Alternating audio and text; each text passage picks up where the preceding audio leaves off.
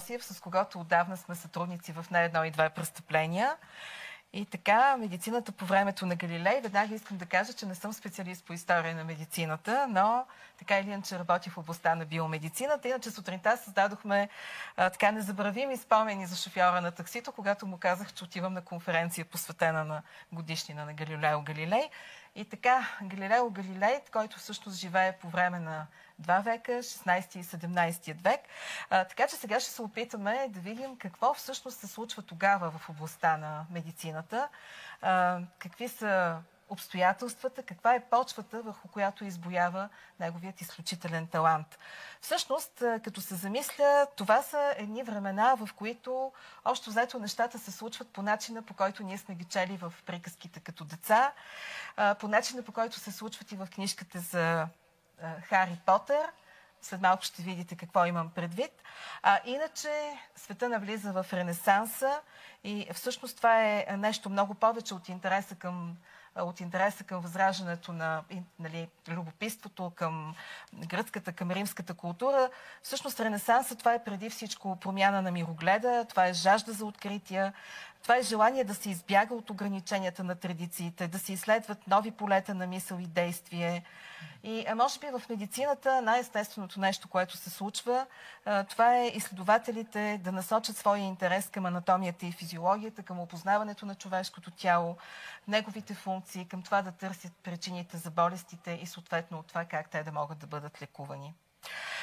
Казано образно, това е времето, през което духът буквално излиза от бутилката. През 17 век всички естествени науки, и не само те, разбира се, вървят напред на един много широк фронт. Това е времето, през което творят такива велики умове, като Бейкън, Рене Декарт, като Исак Нютон.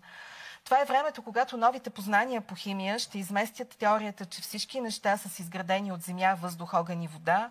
Старите идеи на Аристотел започват да се отхвърлят ще видим, че и Гален започва леко да се разклащат неговите принципи, които той наследява и от Хипократ. Образно казано, 17 век отваря вратата към едно много бързо развитие и в областта на биомедицината.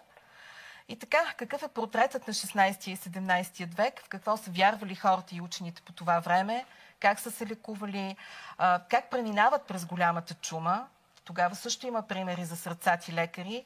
Кои са големите открития на това време? Кои са учените, които стоят зад тях? По това време лекарите все още вярват на идеите на Хипократ и Гален. Днес имахме повод неколкократно да кажем през последните две години, че в областта на биомедицината информацията се отвоява буквално за 72 дни. Тогава обаче, в продължение на векове, времето е спряло защото на власт е така наречената хуморална теория, която въвежда Хипократ. Той вярва, че човешкото тяло се състои от четири течности хумора. Това са кръв, слус, черна и жълта жлъчка. И всъщност всяко нарушение в равновесието на тези течности в крайна сметка води до заболяване, а конкретно излишъкът на черна жлъчка пък, даден орган, ще отключи развитието на рак. И тази теория остава в сила повече от 1300 години. И така, тя е доминираща в учението на Хипократ и Гален до някъде 19 век, между другото. Самото лечение на заболяванията, виждате в колко дълъг отрязък от време, в крайна сметка е цели точно това, да бъде възстановено равновесието. Много често това става, че с такива едни много меки похвати, каквито са промените в хранителните навици, упражненията, приема на билкови отвари. В други случаи обаче лечението с цел да се възстанови равновесието в организма е било изключително агресивно защото е целяло да изчисти тялото с различни лаксативи, еметици. Кожата е била изгарена с нагорещено желязо. Масово се е прилагало кръвопускане, тъй като се е смятало, че болните хора страдат от излишък на кръв. И така, в какви суеверия са вярвали хората? Ами, някои жени, пък и не само жени, които особено тези, които са лекували хората с билки отвари, нерядко са били обвинявани в това, че са вещици, така че те са били умъртвявани чрез изгаряне, обесване, удавяне. Имало и много други наивни вярвания. Едното от тях е било това, че а, кралят може да те изцери от някоя страшна болест, например от туберкулозата, като достатъчно е било да, да, те докосне, така нареченото кралско докосване на шията на страдащия. Смята се, че този обичай датира от времето на Едуард Изповедника и се предполага, че Чарлз II, например, може би годишно, изпълнявайки този свой кралски дълг, е докосвал около 4000 души. Какви лекарства са използвани по това време? Ами, разбира се, на растителна основа, тъй като китайците преди повече от 4 хилядолетия още са започнали да използват билките. Много от тях са били пренесени в Европа. Много от тези растения са били отглеждани дори в дворовете, в градините, така че не е било нужно да се ходи из плани, гори. И така, какво се е използвало, разбира се, наред с тях? Разбира се, различни прахове, а, между другото, за тях се е твърдяло, че съдържат най-различни и много странни от днешна гледна точка съставки. Не случайно казах, че това е времето, в което наистина приказките са били абсолютно живи като например съставки като рок от митичния еднорог, камера Безуар, който стана известен и покрай книгата за Хари Потър. Е, разбира се, живи черви, и това са пиявиците, бели дробове на лисица, особено за лечение на астма, пая жени, лястовичи гнезда. Е, черпи на екзекутирани престъпници също са били изключително ценна съставка. Така че просто си представете за какви времена говорим и в какво време всъщност е, се е родил и е живял Галилео Галилей и не само той. Защо всъщност лекарите са използвали пиявици? Ние казахме вече. Идеята е била, че поставена върху кожата, пявицата ще, отне, ще поеме кръв. При това четири пъти повече, отколкото собственото и тегло.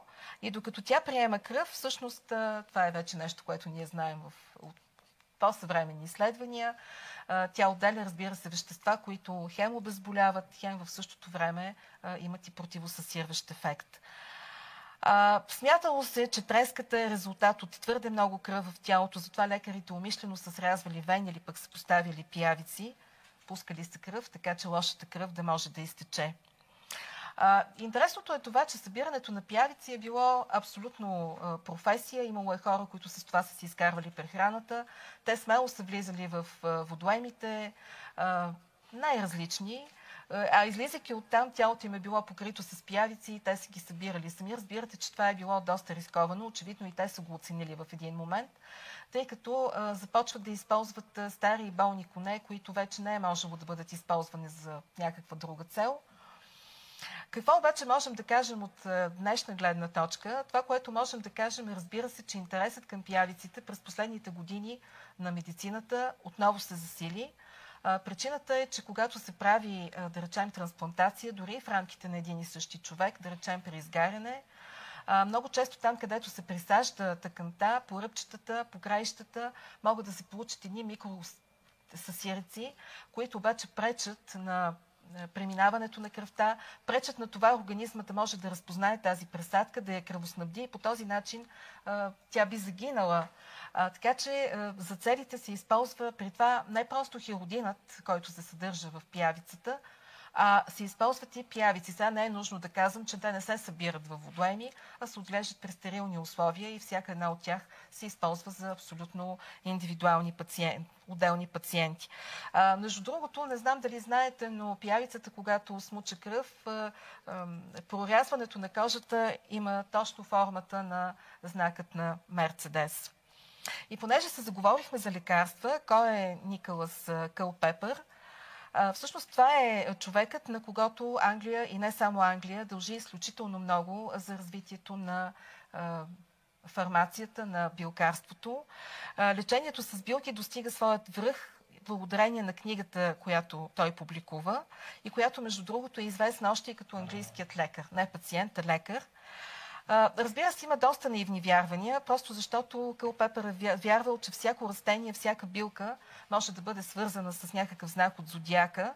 И въпреки, че това е много наивно, независимо от всичко, най-малка част от стотиците растения, които той успява да опише, да класифицира в своята книга, дори и сега намират приложение в медицината и това не е очудващо, тъй като някои от тях съдържат сериозни биологично активни вещества, каквото да речеме салицинът, знаете, това е първи братовчет на аспирина.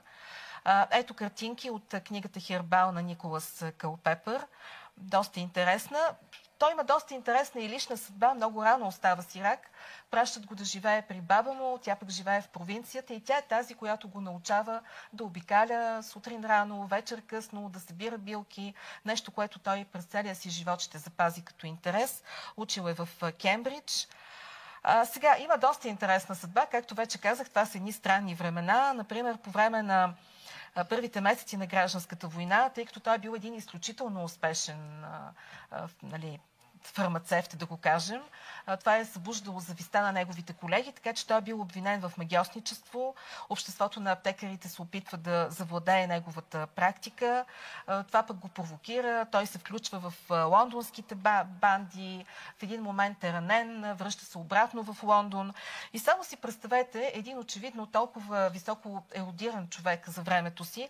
Само вижте с какво се е занимавал. Той си сътрудничи с републиканския астролог Уилям Лили върху, а, тяхната работа е свързана с пророчеството на Белия крал, предсказваща смъртта на краля. Нали? На нас това ни звучи абсолютно фантастично, но ето, че това е било съвсем така сериозно занимание. И така, лесно ли е било учените да изучават човешкото тяло? Ами не, никак не е било лесно, тъй като столетия наред всъщност църквата абсолютно е забранявала дисекциите. Въпреки това обаче, през 1543 година Андреас Везали, това е един млад белгийски професор по анатомия в Падуа, той публикува своята книга за структурата на човешкото тяло. Тогава той е само на 28 години и, между другото, тази книга е резултат на негови собствени тайно проведени дисекции. А, иллюстрациите са толкова точни, че те се превръщат в едно изключително важно ръководство за всички лекари и хирурзи по това време.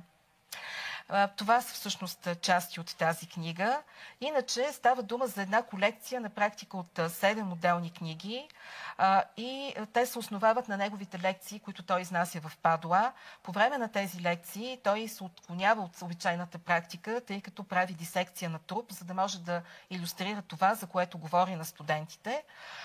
До този момент, ако въобще дисекции са били осъществявани, както вече казах, те са били забранени, но те са били правени от, не от лекаря, тъй като за него това е било по-достоинството да прави такава нечиста работа, а от браснари.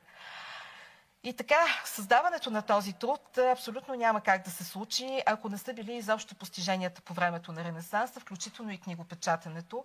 Само да кажа, че по това време, преди да започне книгопечатането, много известният и авторитетен медицински факултет в Париж е разполагал само с 9 ръчно написани книги. И така, първата книга тук е посветена на костите и хрущялите и всъщност тя е около една четвърт от цялата колекция. Това са неговите наблюдения на везали върху човешките кости и хрущяли. Той събира по гробищата тези материали. Втората книга е посветена на, връзки, на връзките на мускулите. И между другото, за да може да я направи, той следи работата на месарите. Третата книга е посветена на верите и артериите. Той описва четири вени. Това са вена порте, вена кава. Това са артериоподобната вена, която днес ние наричаме белодробна вена пъпна вена, описва и две артерии. Това са аортата и веноподобната артерия, която днес наричаме белодробна артерия. Общо взето той изброява около 600 съда в своята таблица на артериите, вените и нервите. Четвъртата книга е посветена на нервите. В петата книга той се спира на органите за хранене и създаване на поколение. В шестата книга се спира на сърцето и на свързаните с него органи, а седмата книга посвещава на мозъка. Най-ценното е това, че абсолютно всяка една от тези части, от тези седем отделни книги, всъщност завършва с а, а, това как да бъдат осъществени дисекции на съответната тъкан, на съответният орган. И така, казахме, че вярванията на Галилей, идеите на, на Гален са се задържали столетия наред в медицината. Ето, например, Гален учи, че тялото има три основни взаимосвързани системи. Това са мозъка и нервите, сърцето и артериите и черния дроб и вените. Според Гален, Тъмната венозната кръв се образува в черния дроб, след това пътува през вените в цялото тяло, за да достави храна и да изгради и поддържа тъканите. Част от тази кръв влиза в контакт с въздуха в белите дробове и отива до сърцето. Оттам тази ярко-червена кръв отива в мозъка, за да образува пневма. Това е вещество, което отговаря за усещането и усещанията.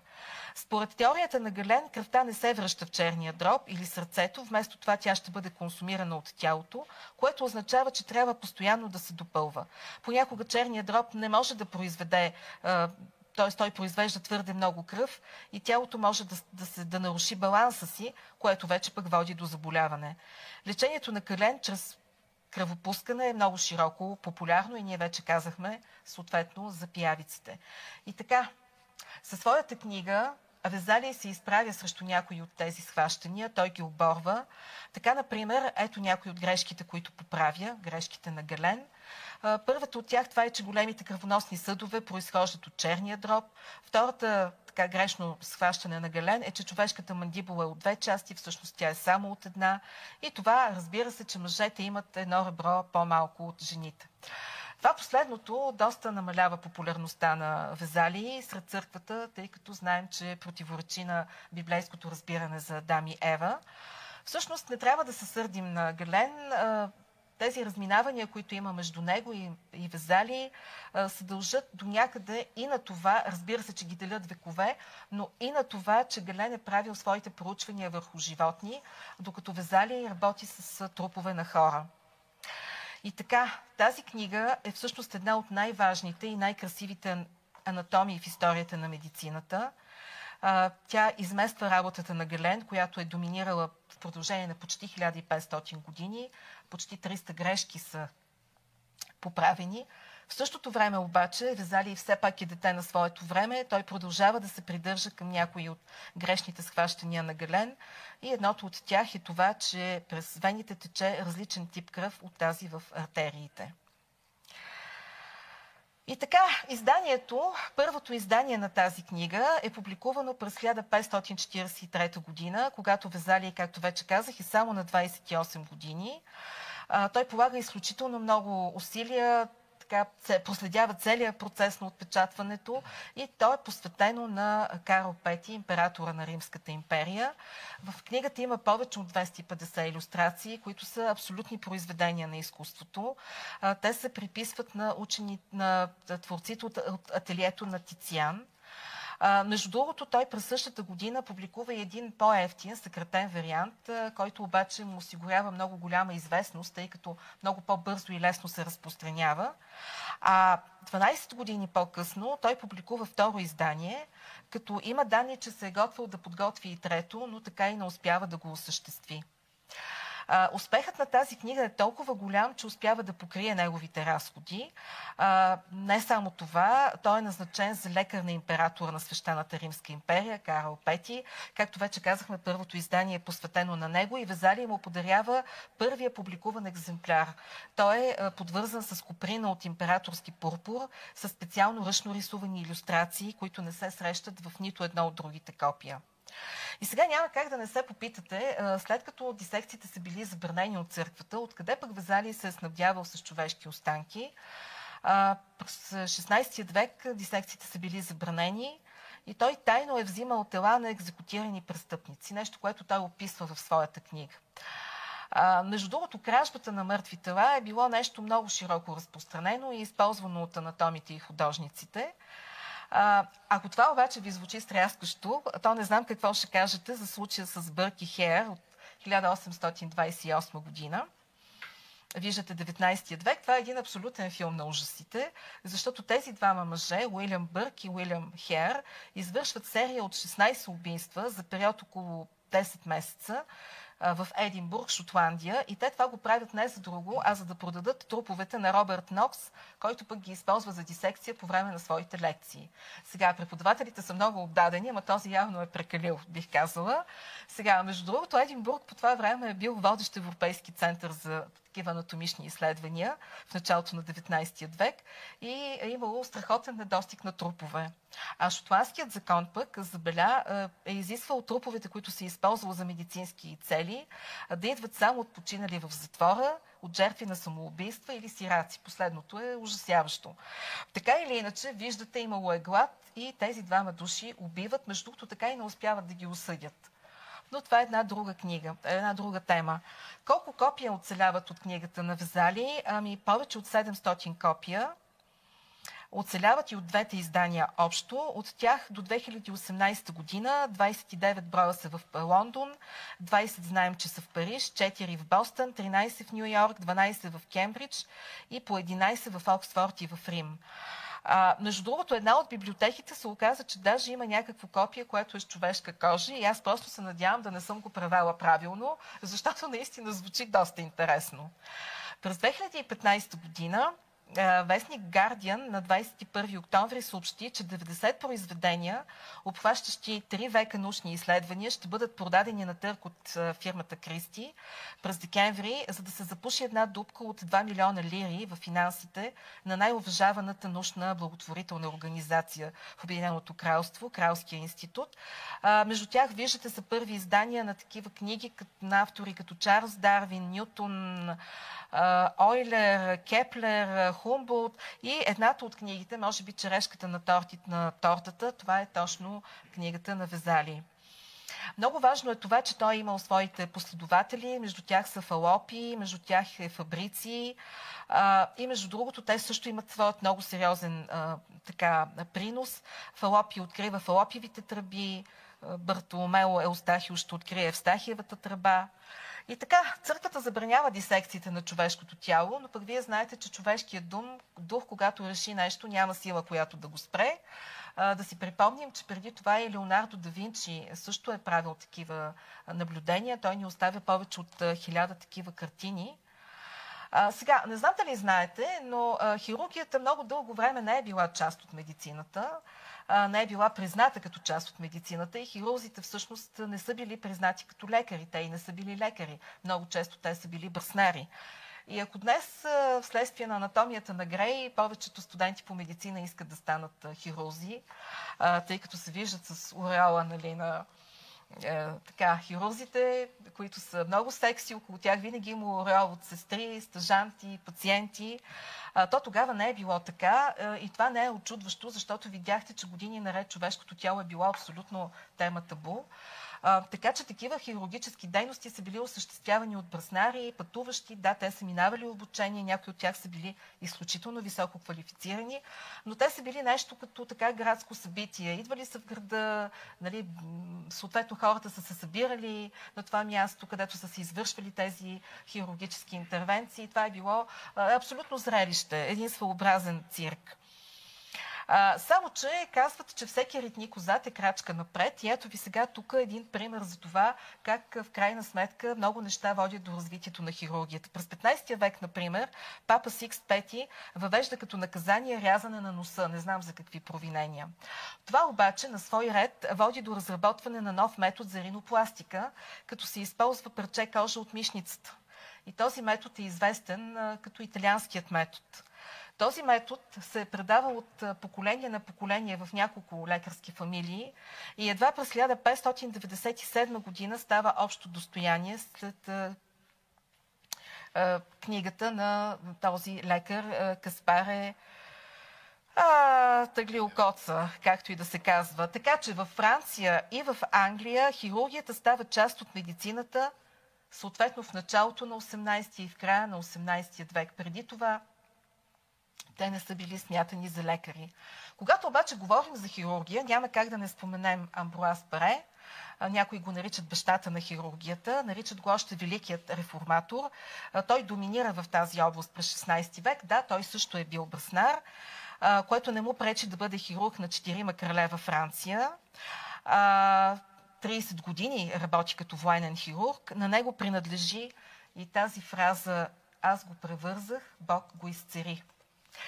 А, и така, какви са неговите големи приноси? Първият от тях това е, че той пише едно ново ръководство по хирургия. А, ценното тук е, че той го пише на френски язик. А го пише на френски язик не за друго, а понеже не е знае латински язик. Другото много ценно е това, че той а, води до преврат, абсолютна революция в лечението на огнестрелните рани. До този момент всички огнестрелни рани са били лекувани чрез наливане на кипящо масло в раната, само си представете. Но няма нищо случайно и по време на една битка край Торино, гран, така една граната, едно гюле пада обаче в казана с врящото масло. А, така че той е успял да обработи раната на половината само ранени войници, за другата половина обаче няма врящо масло и той просто се задоволява с това да превърже раните им с чист превързочен материал. Той прави едно абсолютно класическо клинично проучване, има контрола, има и експериментална част, без да иска. А, за негова огромна изненада обаче се оказва, че тези, които не са били третирани с врящо масло, се възстановяват много по-бързо, с много по-малко болки и а, той е бил достатъчно мъдър и разумен да реши, че това е начинът да той престава да използва такова врящо масло, само превръзва и много скоро този метод бива освоен и от другите лекари. Смятам, че хиляди войници по света са му били изключително благодарни за това нещо. А, между другото, той издава и а, още една книга и това е една книга, която в превод на български звучи книга за чудовища и феномени. Обаче, ако си мислите, че това е книга на ужасите, нищо подобно. Всъщност това е един опит да се категоризират, категоризират вродените дефекти и заболявания. Различни малформации, тумори и така нататък. А, няма как да не поговорим и за една друга така силно мистична, загадъчна, противоречива фигура и това е фигурата на Парцелс, която също е на медицинската сцена по това време. Той е роден в Швейцария, придобива медицински умения, пътува изключително много из Европа, докато пътува, практикува, преподава. Сега, той вярва, че това е в духа на Хипократ, той вярва, че силата на природата лекува, т.е. че от човешкият организъм зависи доколко той ще може да се излекува. Така, в същото време обаче той много яростно атакува редица от догматичните виждания на своето време. И така, Първите си уроци по медицина и по естествознание той получава от баща си, който също е лекар и паралелно с училището си в аббатството Свети Павел той ходил и на частни уроци. Едва на 16 години започва да учи медицина в Базълския университет, а на 22 вече е защитил докторат. Значи в рамките на 6 години завършва хем университет, хем прави дисертация. Работил е и като военен хирург. Както вече казах, тогава хирургията е било нещо, което не е било а, така много уважавано, а, но той е против това делене на лекари и хирурзи и самия той смята, че всеки лекар трябва да може да бъде и хирург. А, той успява да даде правилни насоки в много отношения за развитие на медицината, независимо, че си остава дете на своето време, което означава, че той е под влияние и на алхимията, и на астрологията, и на средновековната мистика и е изключително добър в това да успее да се забърка в скандал и да разлае кучетата. Значи, като започнем от това, че а, усмива много така жестоко съвременните лекари, критикува ги основно за това, че те не, въобще не разпитват болния, много механично назначават лечение, въобще не влагат никаква мисъл, да не говорим за сърце. А, да минем през това, че успява да изгори ценни книги, останали от древността на класиците, нали, които все още се уважават. Той успява да ги изгори, с което не просто, че скандализира духа на времето, но нанася и чисто финансови загуби на университета, в който работи. А, освен това, той преподава не на латински, а на немски. И изобщо така, в крайна сметка, неговите противници го обвиняват в това, че използва отровни вещества за лечението си. А, той пък на свой ред, а, докато така се аргументира, а, произнася прословутата фраза, че няма отровни вещества, има отровни дози. Нали? Дозата прави лекарството или отровата. Между другото, това е човекът, Парацелс е човекът, който първ започва да прилага живак при лечението на сифилис и независимо, че това днес ни изглежда безумно, това се задържа 5 века почти този вид лечение, тъй като явно е имало поне някакъв ефект. Това е първият лекар, който говори за връзка между психика и физиология той първ започва да изучава професионалните заболявания. Това, което той вижда е силикоза. Той пръв вижда и връзката между някои рака на белия дроб, да речем. Днес ние знаем много повече за това. На него за първи път му прави впечатление. Смята се, че той е бащата на токсикологията, но също и на ятрохимията. Той самият казва, че се интересува от алхимията не защото иска да, да забогатее, а защото това е начинът по който може да натрупа знания. Всъщност, според мен, знанията са най-голямото богатство. А иначе ятрохимията, това е всъщност опита да се постави алхимията в услугата на медицината и точно в хода на ятрохимията са били направени много а, различни открития. И така, по това време хората все още не знаят, че инфекциозните болести се разпространяват от микроби. Затова за първ път ще говори е, пастьор, но все още е твърде рано.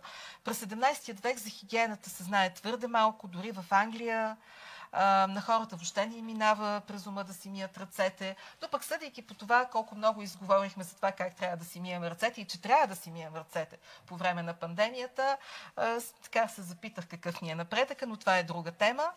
Иначе, да речем, вярвало се, че маларията се причинява от отровният газ, миазма, който излиза от канализациите и помийните ями. И точно тук обаче идва името на една друга светла личност. Това е Джироламо Фракасторо. Той е съвременник на пастьор, учен от Италия. Това е човекът, между другото, който въвежда и наименованието на болестта сифилис.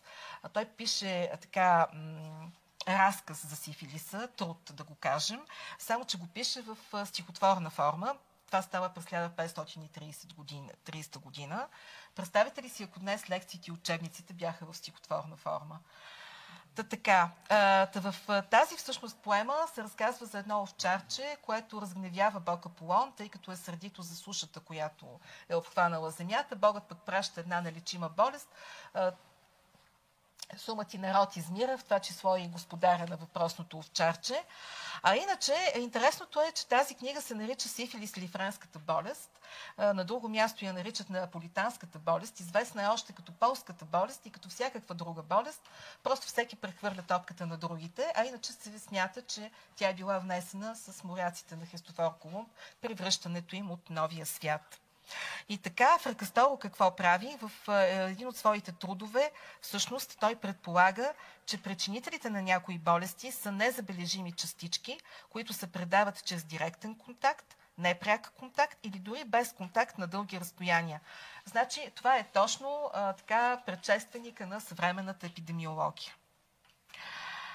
А, така, значи отново едно много бързо развитие. Виждате, той учи в, роден е в Верона, в Република Венеция, получава образованието си в Падуа и на 19 години вече е професор.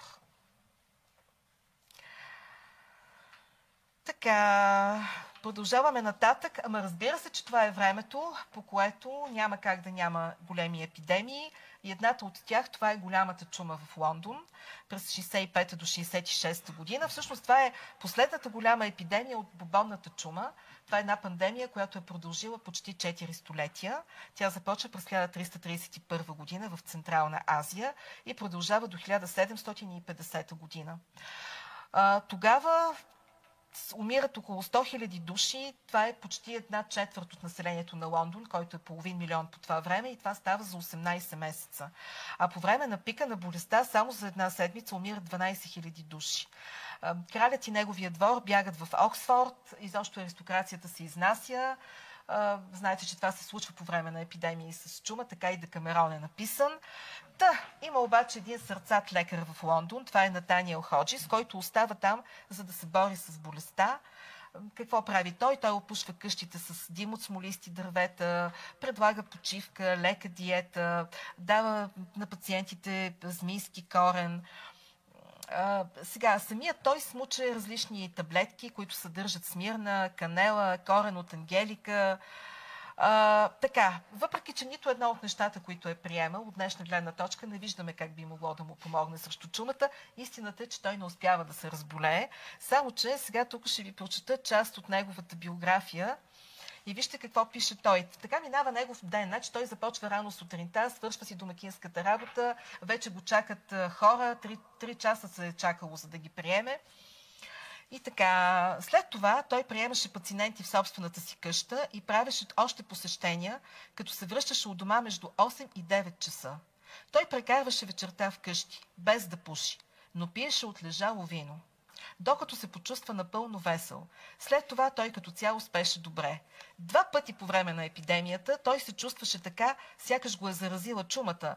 Но след увеличаване на дозата прието вино, се почувства, се почувства добре след няколко часа и се размина без сериозно заболяване. Така че не знам за прахчетата и другите неща, но човек е пил вино. Така, във виното е истината, точно така, да. А, то е интересна думата за вино, която използват, но е някакво специално вино, така или иначе. А, интересното е това, че като признание за услугите му, тъй като той не отказва посещение, той се среща с болни, вижда, че има болни, вижда, че има хора, които обаче са по-скоро оплашни, не се разболява, не ги напуска и от благодарност, съответно, му градът му отпуска стипендия специална, като на заслужил лекар. А, сега, това е нещо, което се е загубило тук, или поне аз не мога да го открия, но интересното е това, че той завършва обаче доста тъжно живота си, защото в един момент практиката му доста се свива и той попада в затвора за дългове. Знаете, че в Англия е имало такова наказание. И всъщност стигаме до, може би, най-голямото откритие. Това е теорията за кръвообращението на Уилям Харви. Той е роден в Фолкстоун, Англия, учи в Кембридж, след това прекарва няколко години в Падуа, където е под, попада така под влиянието на Фабрициус. Той пък е ученик на Везали създава много успешна практика в Лондон е, и в крайна сметка той успява да създаде тази теория на кръво, за кръвообращението. Веднага искам да кажа, че той също, за да може да постигне това велико дело, той стъпва на раменете на други титани.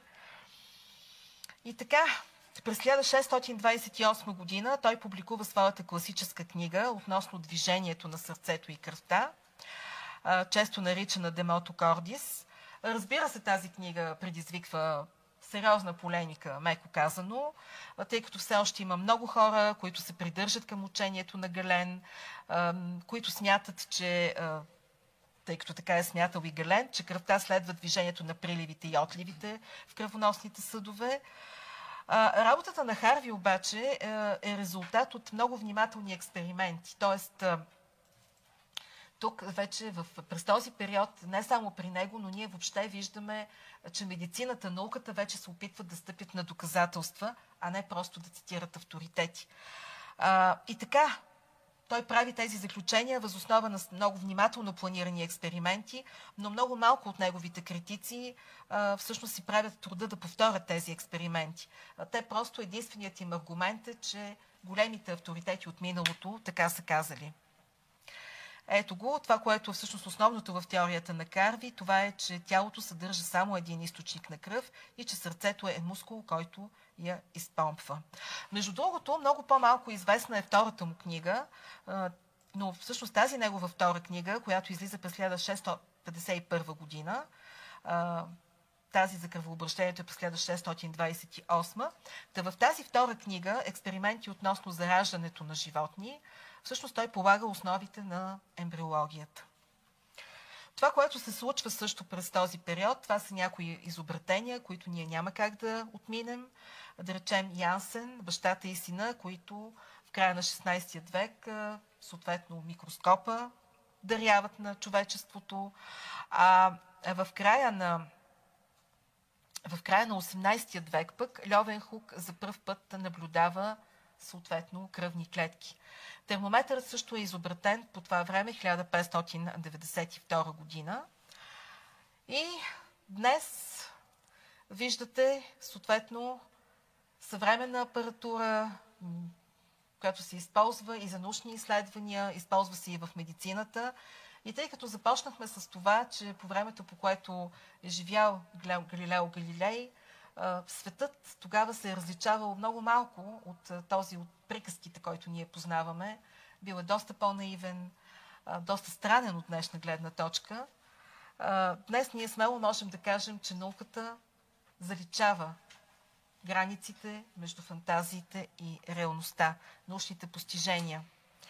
Само, че няма как да не се запитаме същия този въпрос, който задава и Айза Казимов то е по-скоро една констатация и тя звучи горе-долу така. Науката трупа знания много по-бързо, отколкото човечеството трупа мъдрост. А, няма ли да се разминем? Видяхме по време на пандемията COVID-19, че имаше един такъв момент. А, и тъй като започнахме с това, с Ренесанса, няма как да не завършим с няколко стенописа от Боянската църква, която аз лично винаги я свързвам с а, възраждането на човешкия дух, тъй като ние имаме нужда от нашия ренесанс по всяко време, във всеки един век и в рамките на всеки един човешки живот. И с това всъщност бих искала да ви благодаря за вниманието.